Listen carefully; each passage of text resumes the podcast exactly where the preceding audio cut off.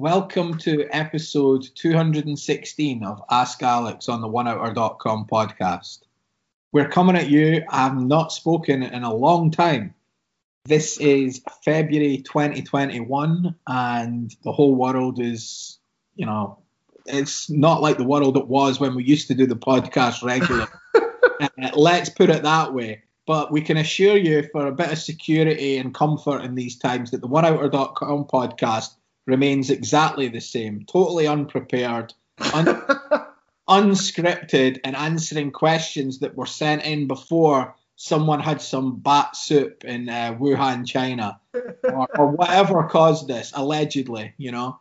Um, Alex, we have spoke about doing a show again a couple of times last year, and it never got together, usually due to my laziness um, or being busy busy watching D V Ds and films and Blu-rays and et cetera. Actually, it's mainly Blu-rays now. I treated myself to a new big television, and when you put, to, without sounding like a snob, when you put D V D on and you watch it on a seventy-five inch screen now, some of them just look awful and ridiculous. You actually do need to replace them with the Blu-rays. It's really strange. It's like oh, yeah. V H S or something. I don't know. Um, but I'm alive and well. As you can hear, Alex is alive and well. We hope all our listeners are alive and well. Um, you know, crazy times, but we are here. We're going to do this show. We're going to answer some questions that are still been lying around in a notepad on my phone. So apologies to anybody that has sent one of them in and has been waiting patiently on an answer. Um, it is coming. We we do get to everything eventually, as promised. And Alex has also got information on a product that he has that he's discounted for sale, and it's just a quick sale. It's only going to be on for five days, but we'll get to that later.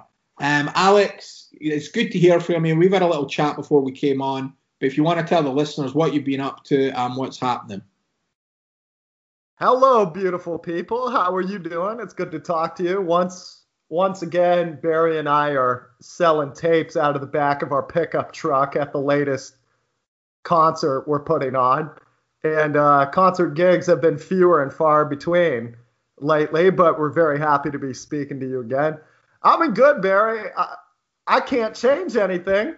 Uh, it's not on me to change anything. I try to help where I can. I try to help people when I can, because my personal opinion is if you're not cutting a check or volunteering, it doesn't really mean anything. So I did a lot of pouting, and then I realized, wow, this doesn't do anything for anyone. I tried to do something, maybe not as much as I would like to help, but, you know, I try to do what I can. And I don't know, man, not not a whole lot I can control. So I've tried to control what I can control. A buddy of mine is this beast when it comes to cardio training. I said, can we get on Skype, and can you show me? Well, actually, he offered. I shouldn't say. That makes me sound like I'm really, um, I'm really industrious. But actually, what happened is he said, "Here, let me show you something," and he got me working out a lot better and doing more cardio stuff. I couldn't believe what you could do indoors, as far as cardio. Just you know, just like crab walks or burpees or high knees or any of that, and just putting that all together. forty seconds on, twenty seconds off, with E S P N on, listening to my podcast, listening to my audiobooks. I got the resistance bands out and trying to do strength training because I can't go to a gym as easily anymore. I've been doing that. I've been reading more than I've ever read in my life. I've been trying to work out. I wouldn't say I'm working out too hard, but it's a lot easier when you can listen to podcasts at two x speed, or you can listen to audiobooks at two x speed and just rotate in and out. Try to do that, get my vitamin C, get my vitamin D, get my zinc, playing a lot of poker. There's going to be way more products coming out in twenty twenty-one. We just had Poker Without Fear, which was really tricked out. Master Tournament Poker in one class, How to Think Like a Poker Hybrid. And I spent a lot of time on that. People really loved that. I was really grateful for that. And I've got a new theoretical video pack coming out pretty soon, and this new one is kind of like the old Test Your Pokers, except for there's damn near four hundred questions, and it's just soup to nuts in a thirty-three dollars tournament with just, you know, bazillions of runners on uh, a major American side, uh, America's Card Room, uh, Winning Poker Network, just like going from start to finish, and you know, all the way from the starting stack to heads up, and just doing every decision. So that was really fun to be able to put that together. I've been automating a lot of things, trying to get this stuff out faster, because people, they need their entertainment, and poker is entertainment. Entertainment is sacred right now. I totally agree with you when it comes to the Blu-rays, man. I was watching the Alien Blu-rays. I watched Alien, Aliens, and Alien three, that turd. But Alien and Aliens, man, on Blu-ray, they looked incredible. But yeah, uh, you need the entertainment. And the great thing about poker is you can be entertained and make a couple of bucks. I love it. So I've been working on a lot of that, getting new stuff out, trying to play a lot more too. The last uh, two sessions I played, I've been having a hard time finding time to play because I've been working a lot on the products and stuff. But uh, the last two times I've played, I've had three final tables. So I'm trying to commit those to like a test your poker style product where it's just, you know, like, look at this situation. You have fifteen seconds. Tell me what you do. Come on, come on, come on. And really trying to drill people from concept to execution, because a lot of people get the concept, but in execution, it's really easy to get your thoughts muddled in the moment. So what we have to do is we have to drill that before you get your big final table, because we don't want you learning what mistakes you typically make on the grand stage. It would be much better to figure that out for twenty bucks, eighty bucks, whatever it is, before all of that. But yeah, you know, controlling what I can, can Controlling what I can control, Barry. That's been the name of the game so far. Yeah, you, you kind of threw me at crab walk. I've just got this picture of you going around your house like the girl from The Exorcist. Exorcist. I meant to say, uh, what what do you call it? Bear crawls, crab walks, yeah, all of that. Yeah, I forgot about the Exorcist stuff. Yeah, man, that, that's it. Yeah, yeah, yeah. I, man, that that's one movie I'm not watching right now. I used to watch a lot more horror movies. Yeah. I am not touching that, man. I'm all about the Disney movies right now. That's like taking your vitamins. You watch a Disney movie. Now, I've never watched a Disney movie and ninety minutes later been like, that sucked. That uh, I'm not in a good mood anymore. Uh, it, it, it's really cool with Disney Plus, too. They have all the really tricked-out versions now, and it looks really nice on the flat screen.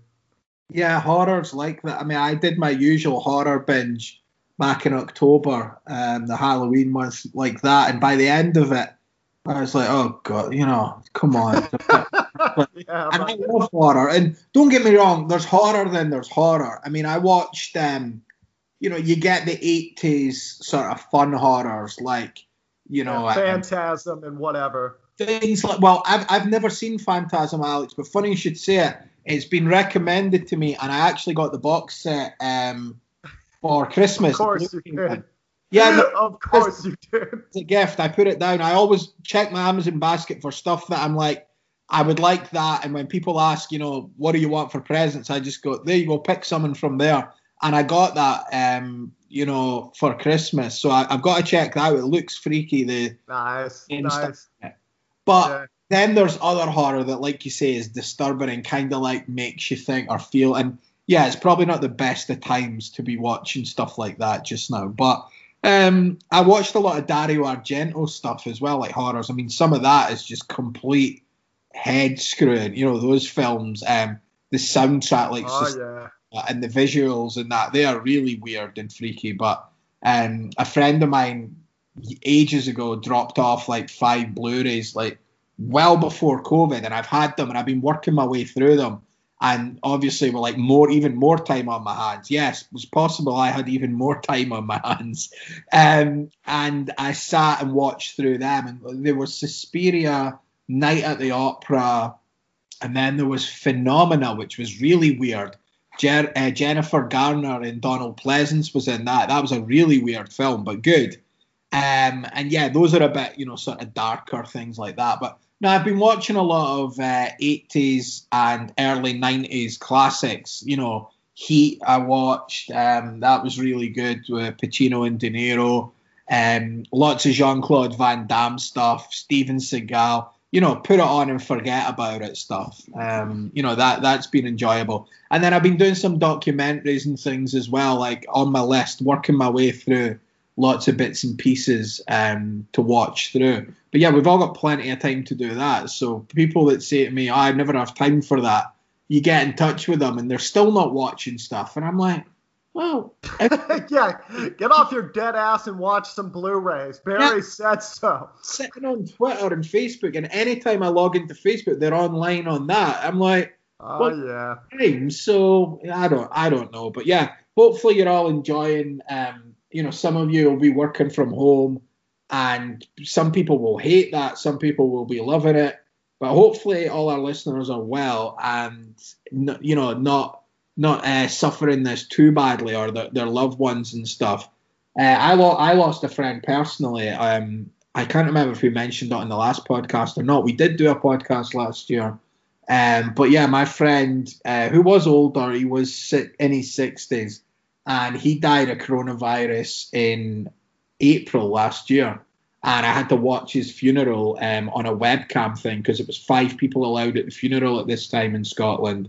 And it was his kids, and uh, that was it, who was at the funeral. You know, and it was really strange um, watching it, because it wasn't like a, a crap webcam. It was a good webcam stream, you know, good quality visuals and sound, so which made it even weirder or something. I don't know. It was like really crystal. And I'm sitting there with headphones on watching a friend of twenty-two years, like, being cremated. It was really, really strange. I mean, we talk about the Twilight Zone and Black Mirror and stuff like that. I mean, we're all kind of living that just now. So, um, you know, we do joke around and stuff. But on a serious note, I hope everyone is well who's listening to this, and, uh, you know, mentally and physically.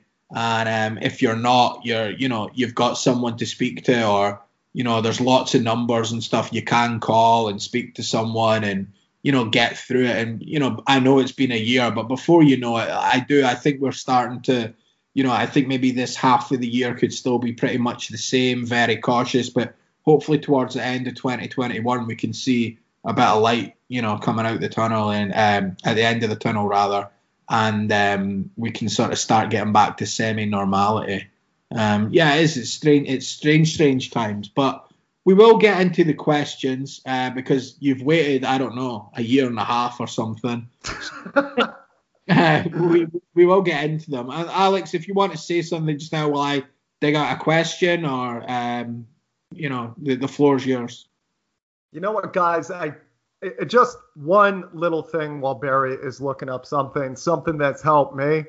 Uh, Not, I, I didn't know we were going to go this serious route, so I didn't really have anything prepared. But the reason why a lot of times we want to talk with someone we love is because when we actually get to articulate how we're feeling, if someone is a good listener and just probes with the right questions and asks the right things, as opposed to we've all had the experience of talking to someone that is not perhaps doing those things and doesn't allow us to hear our own thoughts and feel better as we understand ourselves more.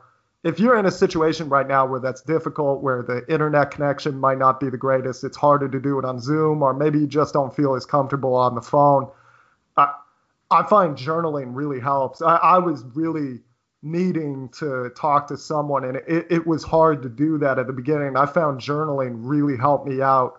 Uh, e- even freehand too, just keeping it analog can really help you. And if you do want to talk to someone, I'll, I'll be frank with you all. I talk to a therapist every week on my cell phone.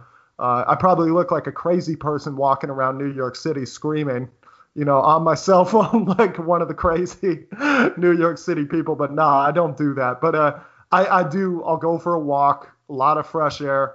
That, that really helps. It really seems like the fresh air helps. You, it, you don't realize it, but if you go a few days without it, it does something. And yeah, I'll talk to my therapist once a week. Uh, we do it on the phone. Apparently, there's a lot of services that'll help now with that. I, I know in the States, they got a few of them. Uh, I think it was Michael Phelps was uh, talking about one of them recently. Or I, I guess he's just, uh, one of the people who he's sponsored by them. It, forgive me if I am messing up the details, but it. Since we're talking strategy, those things, journaling, talk, if you can, talking to someone on the phone, that seems to help. And I, I find a lot of the time when I'm talking to family members on the phone, a lot of the times people will want to text, And the few, I, I, I just go, look, I, I don't text. I don't like that right now. Can we talk on the phone? And talking on the phone actually seems to help a lot, because it's weird. It's like you need calories to sustain, sustain yourself. And the texting just feels like drinking diet soda, expecting that's going to really sustain you. And I, I, I don't find that happens. So no, I, I, I uh, not, podcast definitely does not endorse sugar-free fizzy juice. It must, it must be full sugar.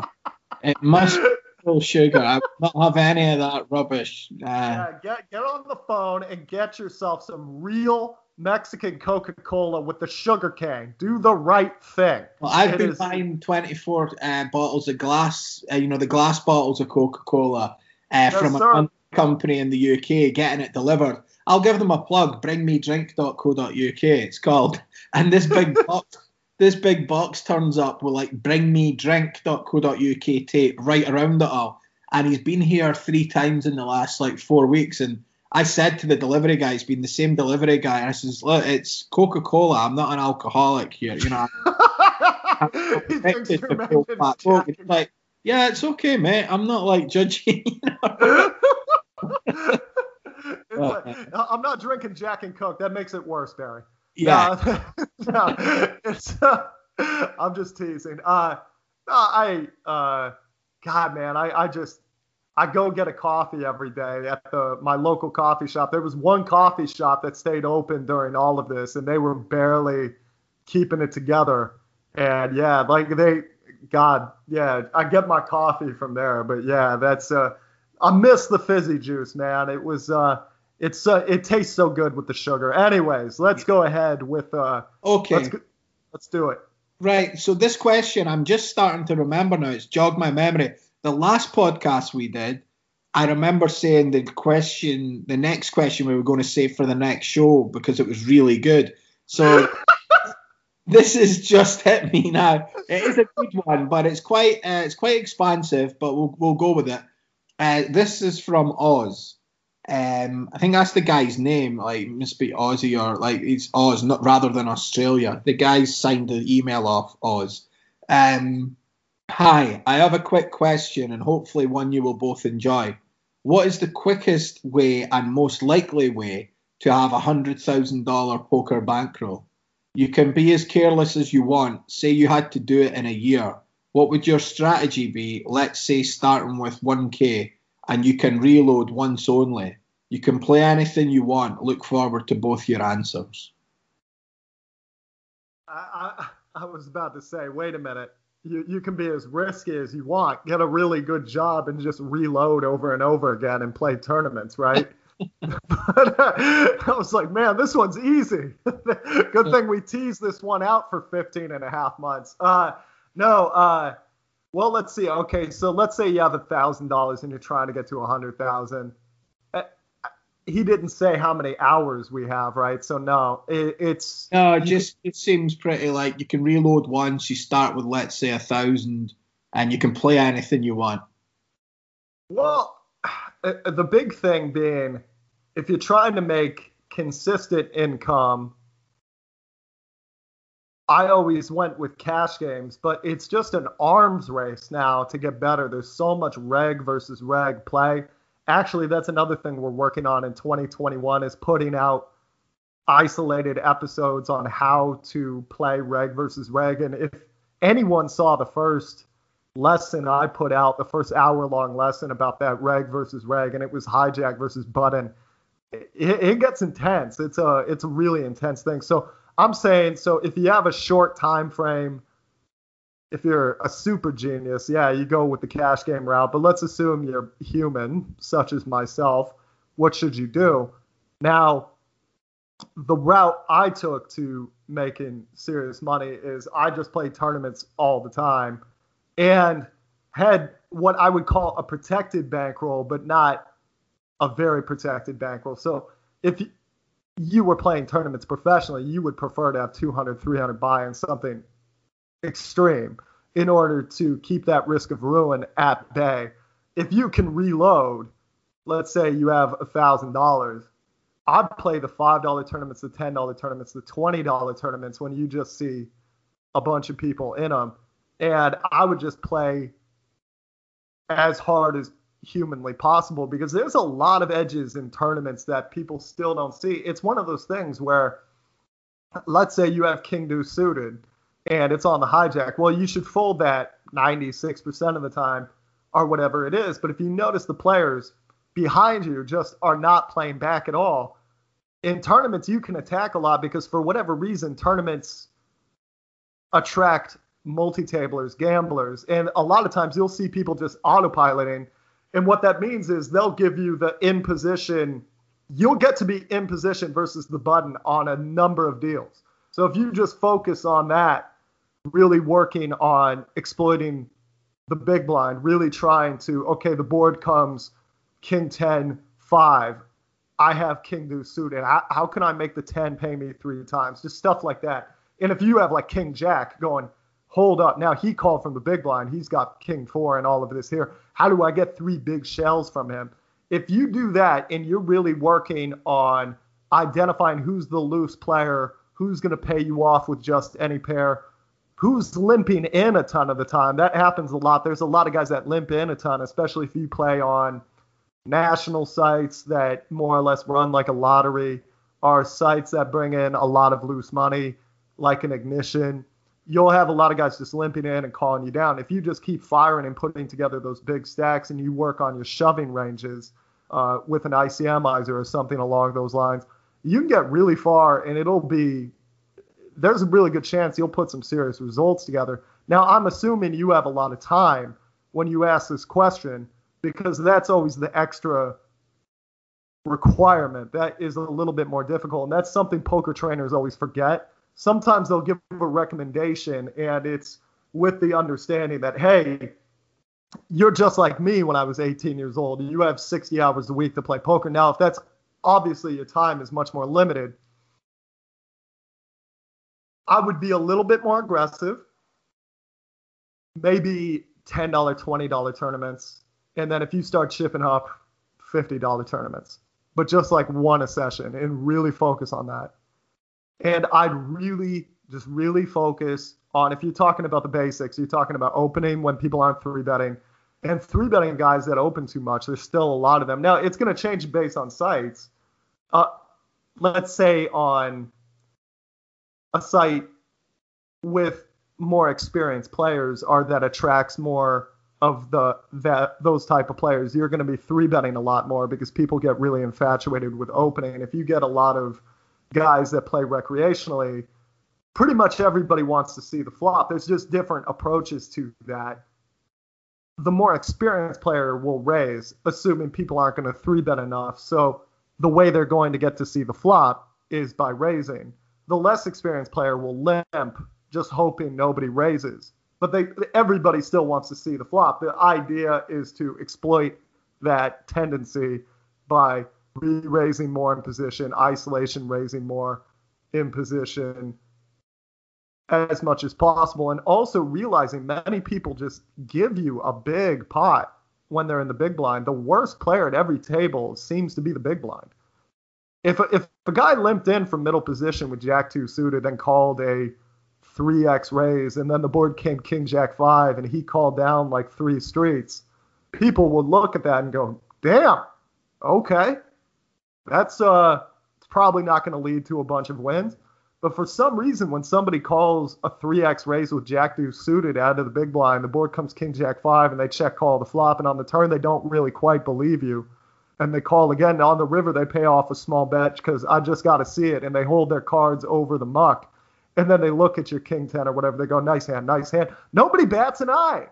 It's like, that was fifteen big blinds, man. That's your win. Like, that's your win rate for the next one hundred, two hundred hands. Like, game over if you're going to give that away. And you can start shelling people by three betting the big blind more, so you're not susceptible to this as well. I think a lot of the loose money is still in tournament poker. I love tournament poker. I'm still playing a lot of tournaments. My last two sessions, Barry, my God, one session went sixteen hours long. The second one, I think, went fifteen hours long.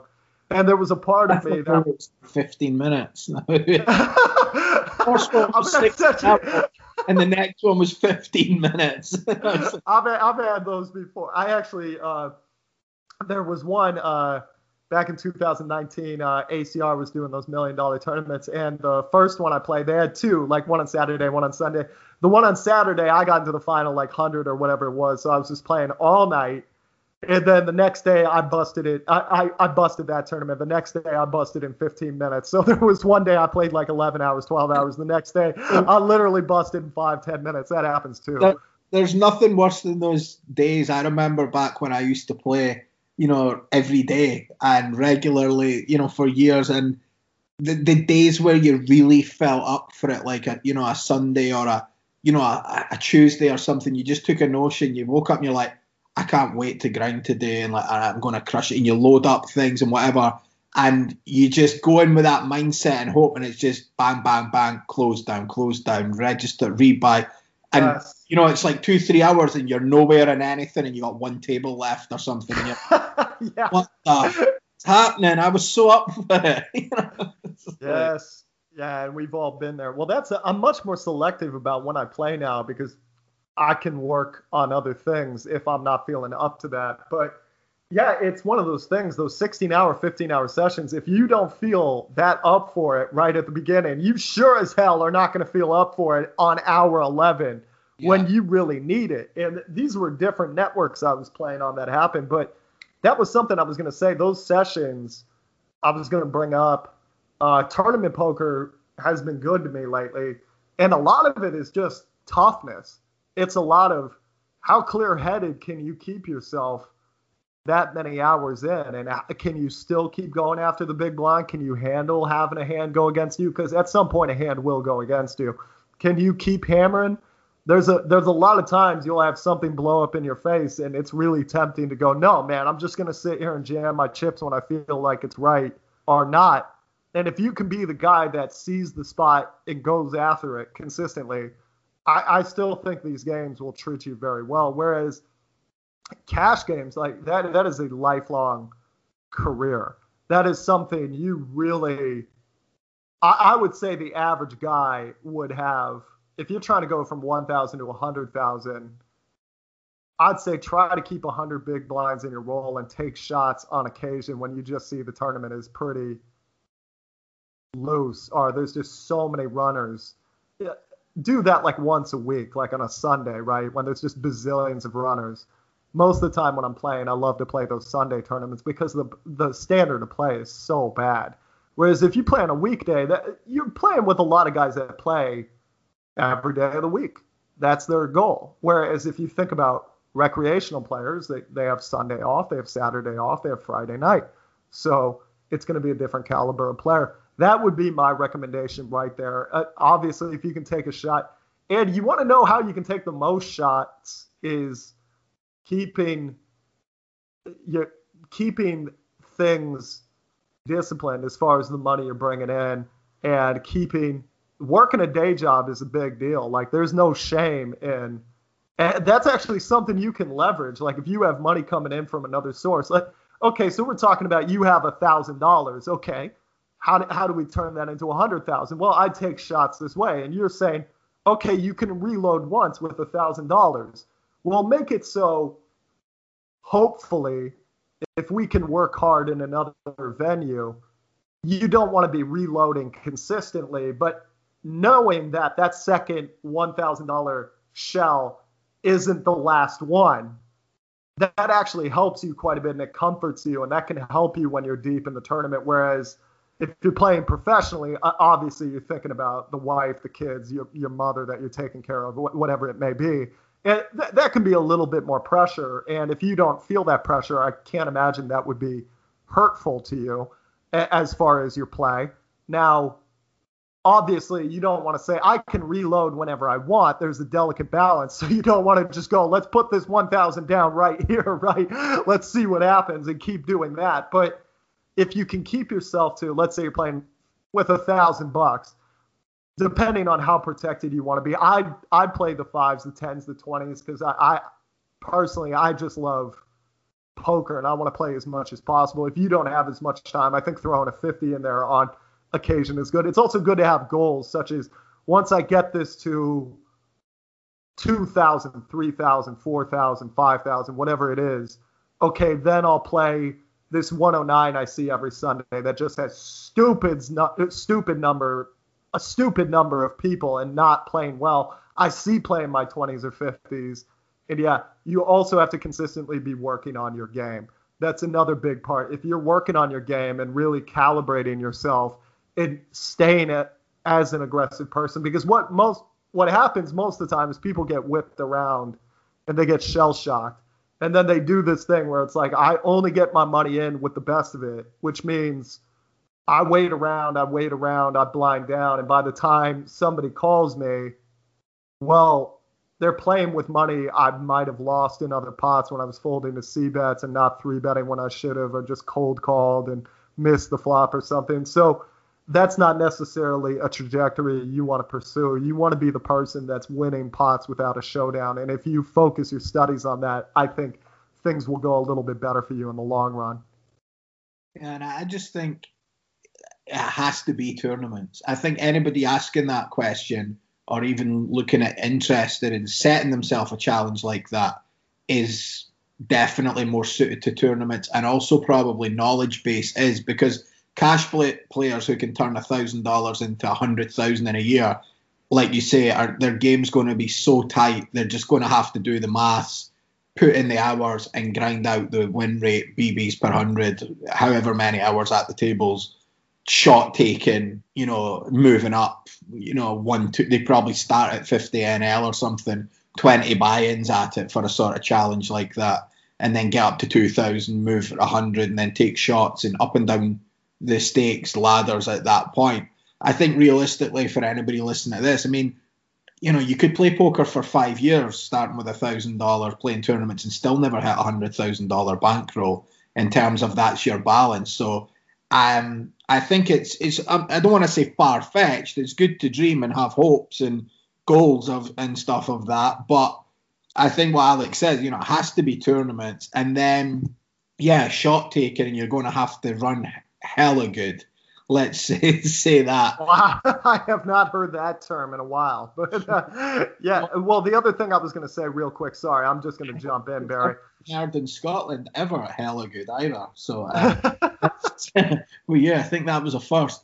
Um, but yeah, playing, you know, whatever site it is, probably, I don't know what Alex thinks about this, but mixing in maybe a lot of the the equivalent of, you know, the, the thirty-six players or the one eighties, like stars type tournaments or ninety man turbos and things. There's a lot of dead money in these things for your initial thousand. You could play a week or two of them, really grinding them out and getting a volume in, and maybe double your stake to two thousand, or even if you run good, three thousand dollars or something. And then playing, yeah, all the twenty dollar tournaments online. I mean, I don't care what anybody says still. Like, when you go onto a site like Betfair or Grosvenor Poker or, um, you know, America's Card Room, places like that, you're playing a twenty dollar tournament. Don't, t- like, still to this day, years later, and years I've been hearing it, don't say that poker's finished and there's no money in poker anymore, because you see it time and time again. The first levels, the first two, three, four, five levels, and then even deep in tournaments when some of these people get a run in them, the play's horrendous. Some of the decision making's mad. three hundred big blinds all in with ace queen and, you know, ace king, things like that. So there's loads of edge and value in that that could still be had. So yeah, tournaments, get your grinding hat on, and uh, yeah, good luck to you if you're doing it. And if anyone else, let us know how you get on. A, a year later when we do our next episode, you might have achieved it.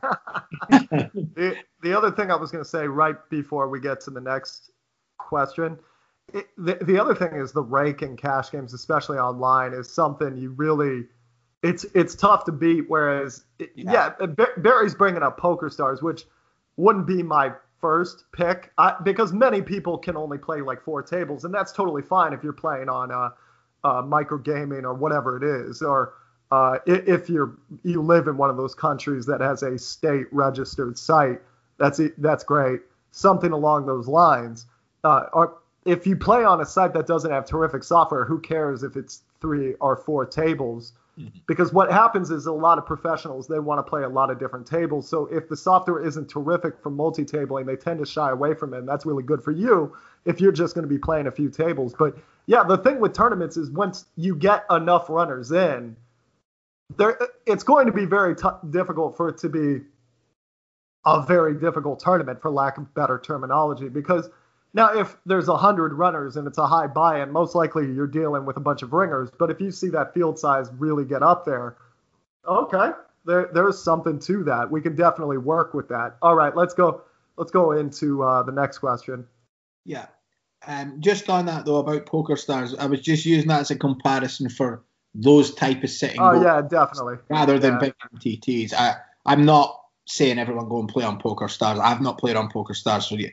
In fact, last time I was on there, my advice with one thousand dollars to make one hundred grand would just be head straight for the roulette wheel. They make it really easy now to get... um, or the slots. You might be better, you know, on PokerStars on the roulette wheel. Um, okay, this one is from Jimmy. I'm mainly a cash game player, but the excerpt from the How to Think Like a Poker Player class that you shared really fascinated me. I've heard you mention that this class is geared towards tournament play, but would the concepts translate into deep stack cash game play? Thank you. Hey, that's a really quick answer we can throw in there. Um, How to Think Like a Poker Player is... it deals with players that open too much, call out of the big blind too much, and c-bet too much. So when you play live cash, that's pretty much everyone. So yeah, it applies a lot of the times at live cash. Now, when you go play online, you might be playing twenty-five N L, and somebody somewhere is leveraging that currency, and they tend to be more professionally minded. So they won't have those really blatant inconsistencies that we can play very exploitatively versus. But I do have a package called Master Small Sticks Cash Games in one class. If you want to write me at alex at pokerheadrush dot com, you know, because we got back to you within fourteen minute, months of this message. I'm sure. What are the chances this guy's going to hear this? I'm just thinking. Like, that, that's kind of like number one on podcasts, right? Like, post consistently, and we're like, okay, what about once every year and a half? What do you yeah, think about that? Jimmy, do get in touch if you did, because it'd be funny to bring out the next time. Jeez, uh, my lord. Anyway, um, a- anywho, um, yeah, so. How to Think Like a Poker Player does apply in a lot of softer games, yes. It, and it really does deal with chip E V a lot of the time, which does come up with cash games.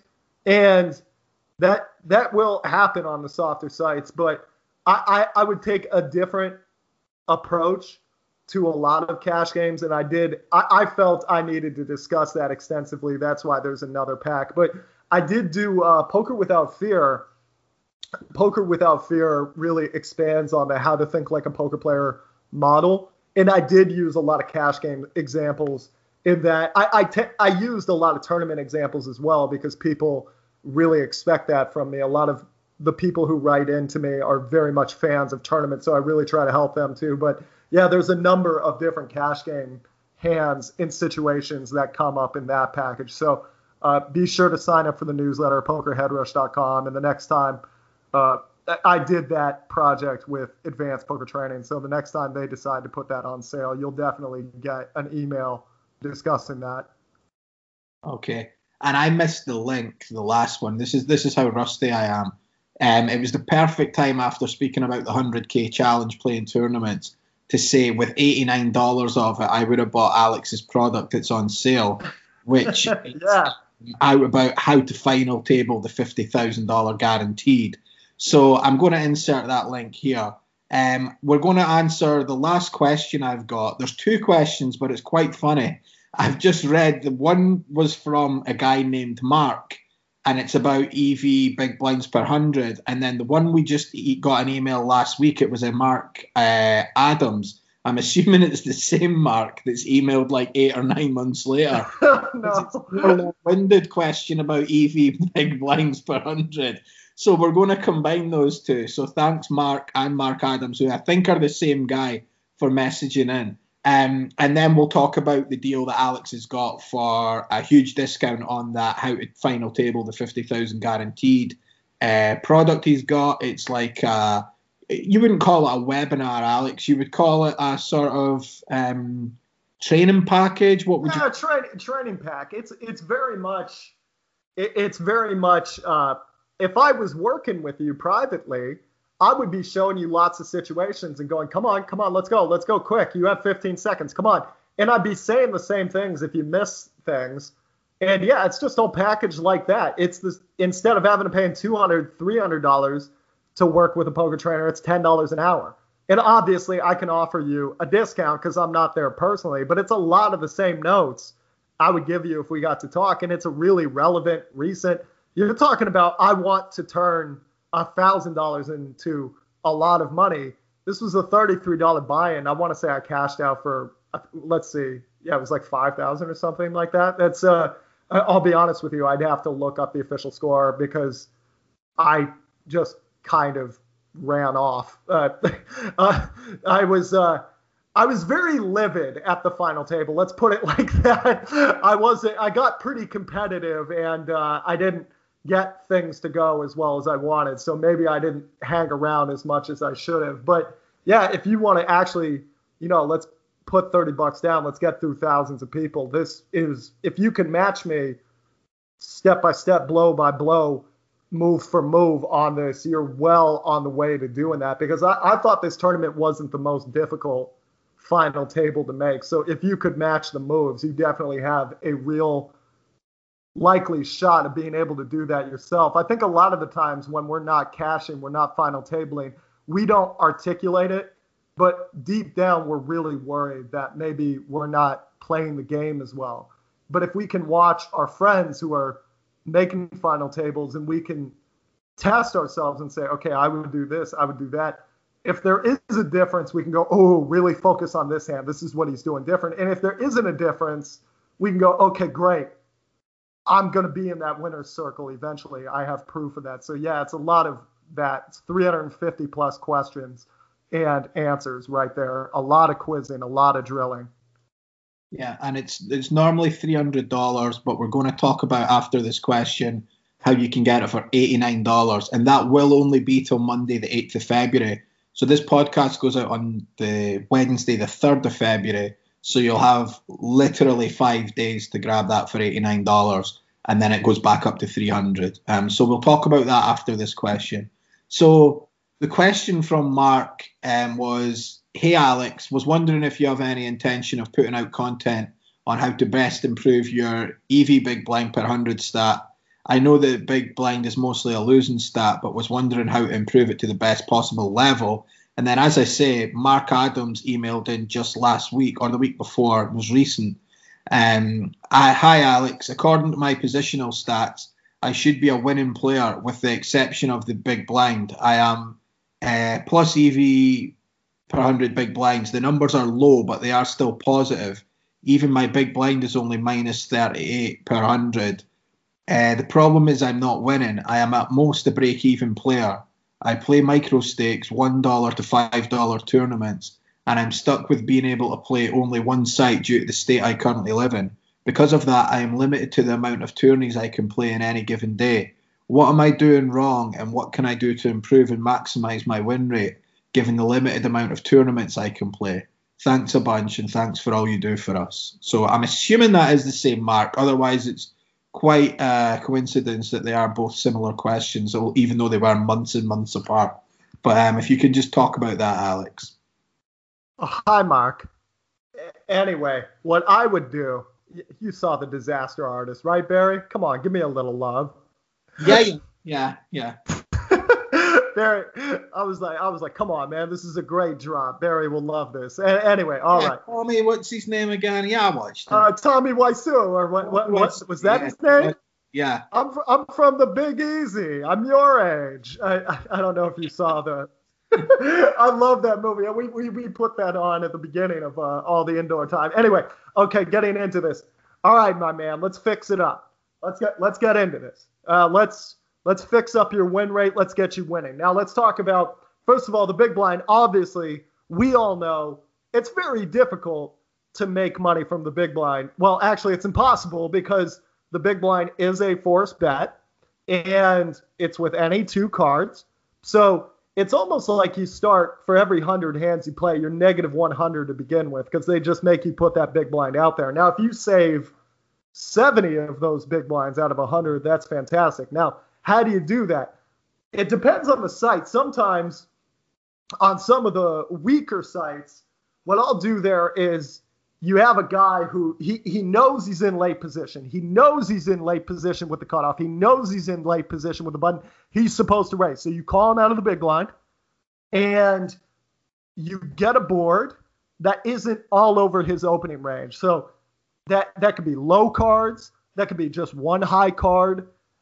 We typically don't like the boards with aces because people like to raise with a bunch of aces, but you can play around with this on Flopzilla. It's a thirty dollars piece of software. Put in the range you think that you think he's opening, and then just see how he does on it. Now, we could take advantage of a very, on these weaker sites, when these guys just kind of open because they think they got to open, and they c-bet because they think they need to c-bet, a lot of the times they're uh, they're swinging with nothing. They've got nothing there. So you could check raise and really put the really put it to them. And if they have thirty, forty big blinds, the next bet is all in or it's most of their chips. A lot of the times they'll back off. Now, let's say you play on a tougher site and they know that trick. That does happen on some of the, you know, the dot-com sites or with some of the regs. Even on some sites, some of the recreational players will not know that trick, but some of the regs will. So you have to do something else.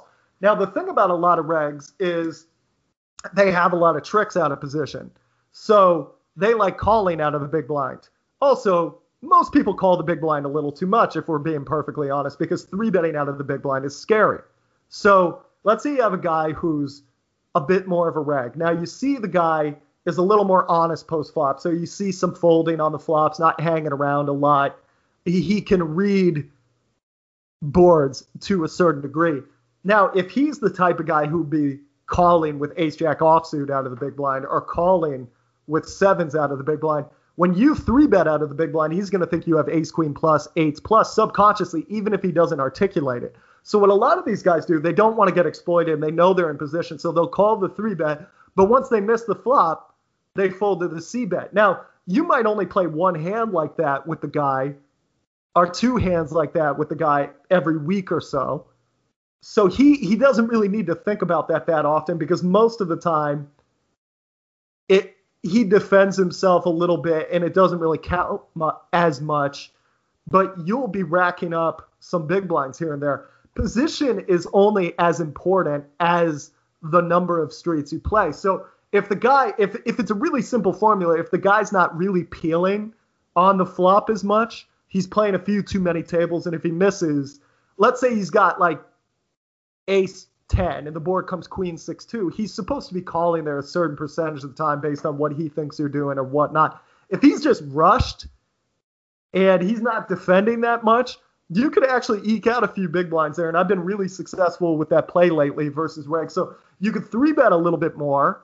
Uh, you could check raise a little bit more. Donk leading is also an option. There's a number of times, let's say the board comes, uh, let's say you have queen, jack of diamonds. If the board comes ten of clubs, three of diamonds, two, two of clubs. Well, he raised, you called out the big blind, let's say in this hypothetical. If you donk lead on that board and he calls really quickly, well, now we got to ask ourselves, wouldn't he have needed to think with it? it and he's not going to be balancing as much because uh, I assume he's not going to know particularly what you're studying, what field of study you come from. But most guys kind of just play a little too quick, myself as well, because you're just playing so many tables. Most of the time, if you're a reg, you don't, th- you're not maybe balancing as much as you should. But typically, people need a couple of seconds to think there with like jacks, queens, kings, aces, a set. Like, am I going to slow play right now, or am I going to raise and try to get the money? And so they call really quick, and they they more or less tell you, even if you didn't have this time to tell, combination wise, the best hand they're going to have is a pair. It's going to be like a ten. And if you think he would have raised a bunch of flush draws, he doesn't even have a lot of those flush draws. So you lead with your three to a straight, three to a flush draw. If you turn to that straight, if you turn an overcard, good, you keep firing. If the turn's a club and you thought he would have raised a lot of his club draws, that gives you some bluff equity. So that's just a brief example of how donk leading could help you. Donk leading is a very dangerous play, though, so make sure you're studying it before you get into it. Check raising. I've seen a lot of people pull off check raises, even when they're doing it a little haphazardly. Three betting out of the big blind is a very dangerous play, but it's one of those things. If you want to learn this stuff, I would move down and start working on this and then bringing it bringing it in to your higher stakes games as you feel more comfortable with it. Now, that's how you would defend your big blind just a little bit more. The other thing a lot of people do wrong in the big blind is they flop a pair and they make their big decision on the river. So they they they they flop a pair on the flop. You got to start thinking right now, is this the type of guy who triple barrels? Because if he does, I need to know what I'm doing right now. Is this guy one and done? Is this guy always firing all the way through? And you have to start considering that, because what a lot of people do is they call the flop, they call the turn, then the river comes, they have this crappy pair, and they look at this big old bet and they go, oh God, what am I going to do there? Now, humans have a bias. We do not like unresolved questions. If anybody has ever told you a joke and didn't tell you the punchline, it drives you crazy. If you ever get a tune stuck in your head while you're driving and you don't know what song it came from, it, it'll drive you mad. It's like, what what album was that? You know, that, damn it, I was listening to that in high school. I haven't heard that song in a really long time. Why did that go through my head? It drives you insane. The way Netflix gets you to stay up till three in the morning is they give you a cliffhanger at the end, and then the next episode starts playing, and you tell yourself, okay, I'll just watch a couple of minutes to hear the answer to the cliffhanger. Before you know it, it's three in the morning. Humans abhor unresolved questions. So you get to that. You just got to realize humans, Homo sapiens, myself included, we all are very susceptible to wanting to call on that river. I, I've got a hand from a couple years ago where I didn't pull the trigger, and I'm still thinking about it. But I'll tell you what, when I make a bad call, I know what happened. I, it, it really answers that question, was he bluffing or not? Because that is something people will pay for. They want to know what you have. That's why...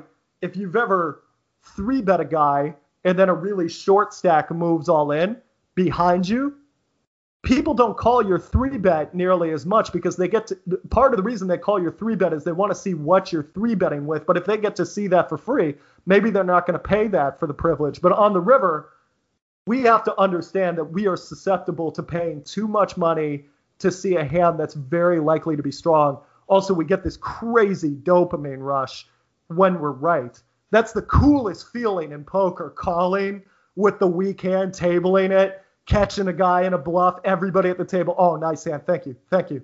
We, if we're being perfectly honest, we live for that moment. That's the dopamine hit. That's the home run. That's the watching your team hit the winning goal, whatever it is, right? It hits you. Now, how you're going to bring up your win rate, I would bet a lot of money that if you hit that cold call filter on your database, you might find you're losing more money calling with a hand on the hijack, in the cutoff, on the button, than you would be if you just mucked the hand. Because if you just mucked the hand, you'd be negative the ante, whatever it might be. So that'd be negative eleven big blinds per one hundred. If you see yourself like negative two hundred, negative three hundred, you're calling a lot. Now, this is something a lot of people mess up in tournaments. Is there's a guy with like eighteen big blinds behind them, and there's another guy with like twenty-two X, and there's another guy cold calling a lot, and there's another guy with twenty-eight X, and somebody opens and they have nine eight suited. They don't even think about it. It's like, oh, this hand flops well. It plays well in position. I'll call. Well, you don't realize the eighteen X now, the twenty-two X has full license to shove. If that big Uh, calling station calls, that puts so much money in there. If there was like a twenty-eight X behind that, now he can shove cleanly. You're not even going to get to see that flop a lot of the time. And if the open was two point five X, that means if you're not even seeing the flop, that's a two hundred fifty big blinds per one hundred times that happens. You got to kick back out of. That really screws you up. Always got to look to your left. Always make sure, is this guy shoving on me? Is this guy three betting? If there's a guy squeezing all the time, if there's a guy shoving all the time, you have to be super worried about that. And you can't be pissing away your big blinds. Look, this is how you know you're playing better poker. You remember when you started playing poker and you'd have nine deuce offsuit, under the gun plus two, and you'd fold it, and the board would come queen nine two, and you'd go, oh my God, if I had just played this hand, I'd have two pair. Then a couple years later, you know that's ridiculous. Well, there's levels to that. A lot of times, no. Think about when you flat with the nine eight suited there. Somebody jams you full. Nobody, no harm, no foul. Nobody says anything. And but if that board comes ten seven six, and let's say the first guy opens, you folded, and it just folds around to the button. He calls, and then the big blind calls, and the board come ten, comes ten seven six. You should have the exact same reaction. Like, I shouldn't have called anyway. It's a bad play, just like that nine deuce offsuit. That's what's sinking me, especially statistically, if we can prove it, and there's evidence that we're calling too much there. That's exactly what we should be avoiding. But that's not how humans are. We see that ten seven six and we go, oh my God, oh my God, what am I doing? Why did, did I come to the card room to fold? No, I came to the card room to play. Anybody could have called there. Anybody could have done that. And that's the other thing you want to look at. They all fall into this category. Look at what you're calling in the big blind with when one person raises and another person calls. A lot of times people will call with like just anything there, because what happens if they fold and they, they see they would have hit some goof ass two pair or something like that? They're like, what am I, an idiot? Anybody would have called here. But that's the thing. If everybody would have done it, is everybody a millionaire from poker? No, it, that can't be the right decision. If everybody has the same opinion, and just due to the rake being fairly pronounced in a lot of game types, most people are very small winners, and a lot of people are very small losers. And sometimes they have like one really good year, but a number of years after that, they'll be small losers. Maybe they're net winners overall, but it's they're not getting a ton of traction. If ever, if that's how everybody plays, everybody plays this patty cake, okay, I'll raise with whatever I want to raise with. You call with whatever you want to call with, and we'll all see the flop, and none of us will feel bad about ourselves tonight when we go home. We can all see if our hands got there. You got to break that cycle. That's why a lot of people are really afraid to three bet, because it feels awful when we have like a really good hand and we three bet and somebody four bets us and we think maybe it was a bluff. It's like, I could have just seen the flop. What was I thinking? But we have to get rid of that loss aversion. We have to see reality on reality's terms. And a great way to see if we're overemphasizing something, take a look at that cold call. That that cold call is a killer. You'll see that a lot of the times. Guys just call in when there's lots of stacks behind them or lots of three betters. Take a look at that, my man. If you fix up those things, I, I bet a lot that that'll help. Oh, and if that isn't doing it, look at your opening ranges from each position. A lot of times people open way too much from early position. And I'm trying to think of off the top of my head what you can look for really quickly. A lot of people open way too much from early position. Uh, be very, be very careful with hero calls. Take a look at that, because if you do like one bad hero call every two sessions, that's just it for your win rate. So uh, ca- calling uh, three bets without implied odds, That's a really that's a really big one as well. Uh, a lot of guys just never fold to a three bet period. So it, take a look at that one. Uh, start with those. I guarantee you'll find something that'll help you. Best of luck to you, Mark. Okay, and that's all the questions we've got. So we did mention it pr- previously. Alex is doing a deal uh, exclusive for one outer dot com listeners, and his training pack, How to Final Table the fifty thousand dollars Guaranteed, is reduced from three hundred dollars to eighty-nine dollars temporarily until the eighth of February. Now, you can get that by going to the link that I'll put in the show notes. I'll also post it in the Facebook group, Facebook page, and on Twitter as well. Um, so if you go to facebook dot com and search OneOuter, you'll find the page there and the group. Um, if you've not in the, if you've not joined the group yet, just click to add to yourself and I will accept it. And we will have it, as I say, posted on the one outer dot com website as well. You just click on that link. It will take you straight to the Gumroad page, and it's eighty-nine dollars. Um, after Monday the eighth, it will go up to three hundred dollars, and you won't be able to get it for that. Um, Alex, is there anything else you want to tell people about why they should grab this now? And, yeah, close the show, please. You, you guys know the drill. I mean, you've heard what Barry and I have done. If you're listening at this point, my guess is you've been with us for a while. And, yeah, it's just it's like getting to work with me for nine and a half hours. And if you click on that link, you can actually work, watch the first episode all the way through. And the first episode has there's a bigger introduction, because after that, it's just action, action, action, action. And I have to prepare you for nineteen episodes. But, yeah, if you want to watch the first thirty minutes, just go to the eight-minute mark, and that'll get you to the testing content. That's a really good way to get deliberate practice in, to push yourself to your limits. You'll learn a little bit about actually tying in with what we were talk- talking about today. We discussed big blind defense in that first episode. That's absolutely free. And we discussed people cold calling you. If I remember correctly, that's in that first episode. If uh, you want to double check me on that, go ahead and click on that link, and the free episode will be at the top of that page. You can watch it. And if you want to get the next eighteen episodes, nine hours, it's ten bucks an hour. It's eighty-nine bucks altogether. And yeah, this is a great way for, I'm going to be doing more of these packs in twenty twenty-one, because something I've learned is I, I, I was really obsessed for a few years with doing the, hey, give me three to five hours with you or ten hours with you. I bet I can bring your win rate significantly up in this game. And that's a really fun challenge, because you want to see if your playbook can beat everybody else, if you can teach it. And but the thing is, you got to help people with the subtle shades of gray, because so many weird situations come up in No Limit Hold'em, and those overall playbooks are really fun. I'm actually working on another one right now, but you need to drill people. It needs to be work, because if you've ever watched athletics, there was a there was a baseball pitcher, John Smoltz. He developed a bad habit when he was thirty-nine, if I'm not mistaken, and he he played uh, one year where things really didn't go well, until somebody was watching him pitch and they noticed his feet was his foot was off by just a just a bit, and it screwed up everything. You got to be practicing constantly to identify whether you have established bad habits, because that happens to all of us. We all do it. Every one of us.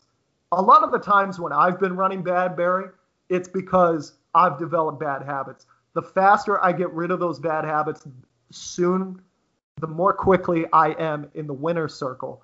And a great way we can do that is just by testing ourselves, by going, okay, let's do from the starting stack all the way to the final table, see where I would miss value, whereas my friend is getting value. My friend that got to this final table got value, where I'm calling, whereas he's folding. And just asking yourself, why do I do that? Do I believe? And you might not agree with me, but you might find some spots where you go, oh, yeah, I should have folded there. Oh, that could be a huge issue, right? And you want to make sure that you're checking yourself on those things. Like, oh, I misvalued right there. That would have set me up for a deeper run. Maybe that's why I'm finishing fifty-fifth. Or, oh, right there, if I'd folded that, that would have kept me in the game. Maybe that's why I'm finishing forty-ninth all the time. As, and th- this is an endless process, but right now you can get, you know, it's uh, three hundred fifty plus questions. It's really fun. Also, just from the entertainment standpoint, it's like playing Jeopardy at home, right? Why has Jeopardy Jeopardy been on the air for thirty years? It's fun to quiz yourself. This way, you can have fun, quiz yourself, and get better, and actually make a couple of bucks yourself. So I really like my job, Barry. It's really fun to give people this kind of thing, and it's really fun to be able to do it more at a discount now.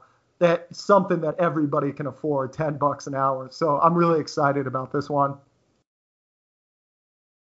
I hear, I hear a lot of people have been getting some stimulus money and checks as well. So there's plenty of money in the economy just now. But, yeah, it's uh, yep, it's been play poker, and everyone from home just sitting playing online poker and watching Netflix. Um, so yeah, if you want to grab that, as I say, I will put the link in the show notes. They'll be on the blog post for this episode two sixteen um, on one outer dot com. They will also be in the Facebook group and on Twitter. If you don't follow me on Twitter, follow at one outer dot com. That's O N E O U T E R D O T C O M, and you will find the link that way.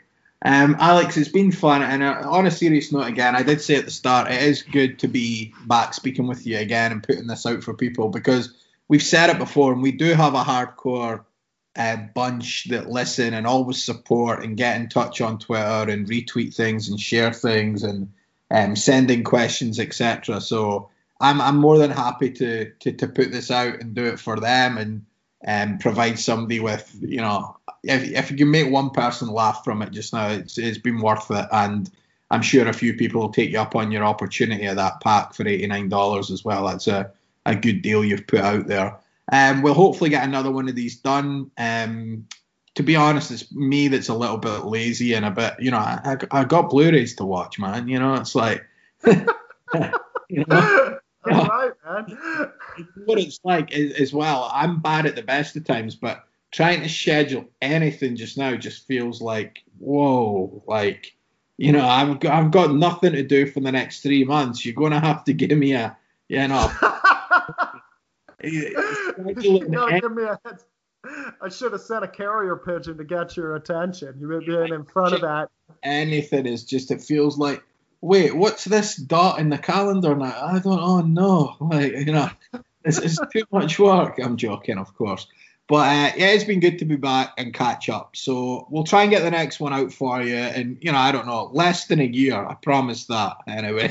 So, yeah. uh, Well, thanks for listening. And um, Alex, how can people also still get in touch with you for anything extra you got going on and your newsletter as well before we do sign off?